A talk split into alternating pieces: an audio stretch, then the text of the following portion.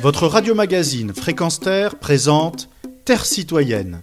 Vivre ensemble, c'est essentiel. Une chronique animée par Pierre Guelf.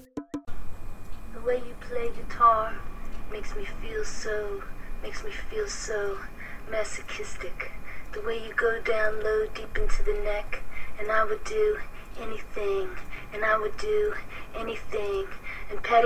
Quelle coïncidence, toute proportion gardée bien entendu. Patti Smith, chanteuse et guitariste folk, écrivaine, expliquait à François Bunel dans son émission La Grande Librairie sur France 5 qu'elle découvrit Arthur Rimbaud à l'âge de 16 ans et qu'il l'influence encore.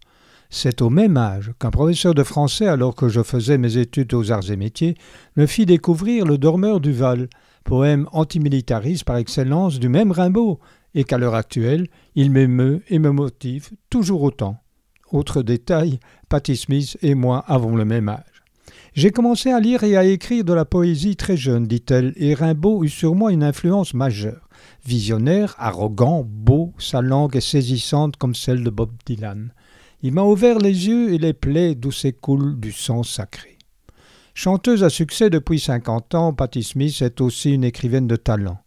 Je donne beaucoup dans mes livres. Je veux que les gens m'accompagnent, voient d'autres mondes. Il faut partager, certes, mais aussi garder quelque chose pour soi-même. La lecture est aussi l'un de mes plus grands plaisirs. Pour moi, le cheminement est la partie la plus sacrée de la création. Depuis toute petite, j'ai un pied dans la rêverie et un autre dans la réalité. Pouvoir écrire un livre est un honneur, déclara-t-elle encore. L'écouter le fut tout autant. And I would do anything. And Patty Hearst.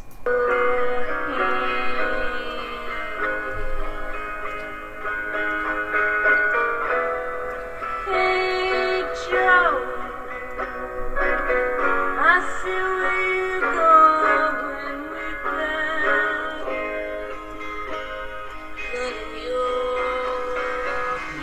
play. Retrouvez et podcastez cette chronique sur notre site fréquenceterre.com.